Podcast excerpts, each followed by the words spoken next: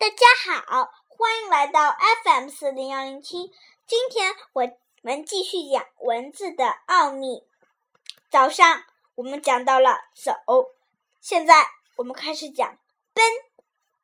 从“走”字的本意，小朋友已经看出古人所描述的“走”、“跑”等概念与我们现在所说的“走”和“跑”是有差异的。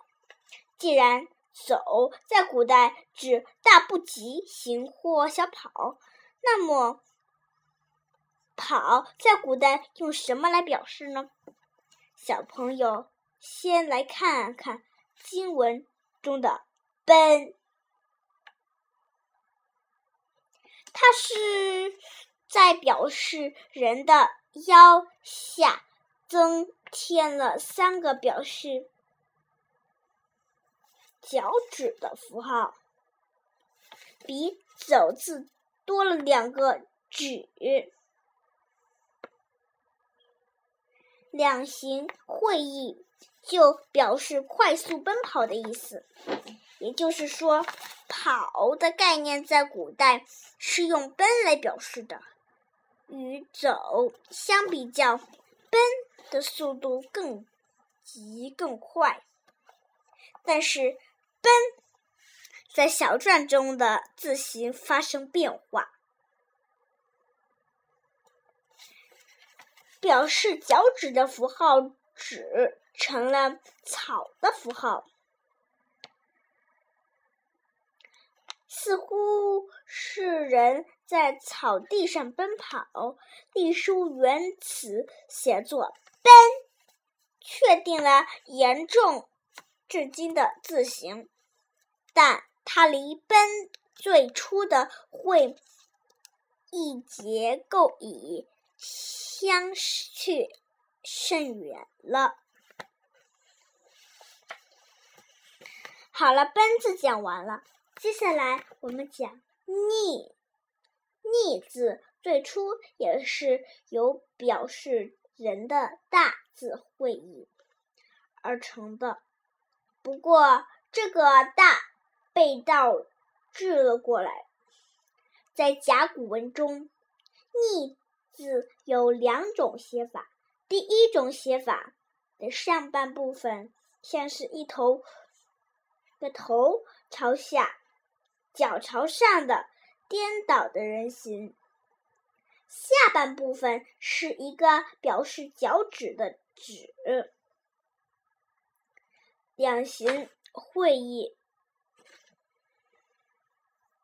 表示转向而行，也即迎、迎接、迎着的意思。第二种写法的左边多了一个双人旁，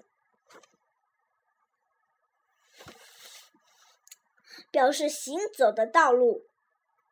多行会意，也指。也是指转向迎着来的路走。经文没有太大变化。到小篆，双人旁和指的符号和为字变形，变为作右结构。隶书后，逆的字形得到确定，沿用至今。演变中，“逆”字引申出许多含义，如表示不遵常规的逆序等，表示不逊、抵触的叛逆、忤逆等。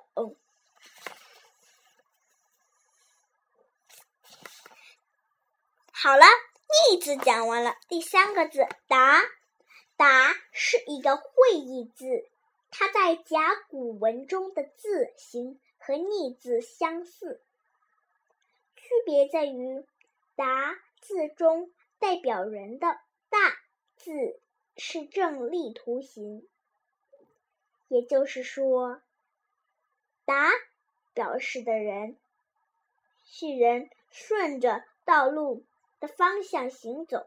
到经文“达”字变得复杂，右上部的。大字演变为一个十字和阳字的符号，小篆原此变为左右结构，左边为双人旁和纸合成的，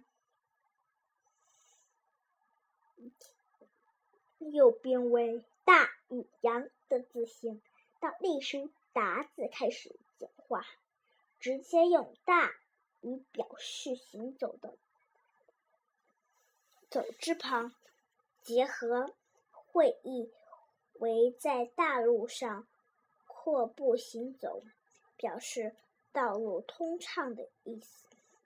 在此基础上，“达”的字义又引申为到达、抵达，如四通八达；还引申为将想法表、法表达出来，或者指引。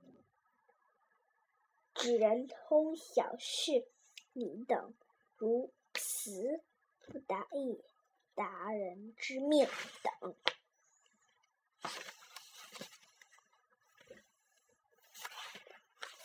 好了，今天的三个字就讲完了。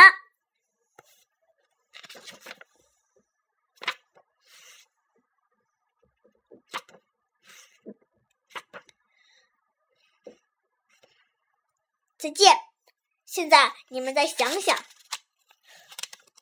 文字是多么好玩啊！如果你想听到的更多中文和英文原版故事，欢迎添加小可的个人微信公众账号“写的包英语故事”。想想吧，我们下次继续再讲。